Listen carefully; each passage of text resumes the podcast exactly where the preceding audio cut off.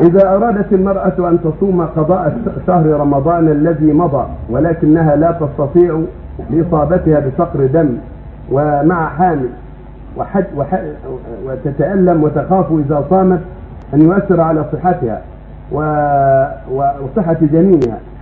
وكذلك تخاف أن يأتي الشهر المقبل وهو رمضان ومع ذلك لم تقضي الشهر الأول لأنها بدأت الحمل ولم تستطع آه، مساعدة الحمل أظن في قضائه فما فما الحكم؟ عليها أن تعمل ما تستطيع تجرب إن استطاعت تصوم وتخبر حتى تكمل قبل رمضان. هذا هو الواجب عليها. فإن عجزت عجلت إلى بعد رمضان والحمد لله.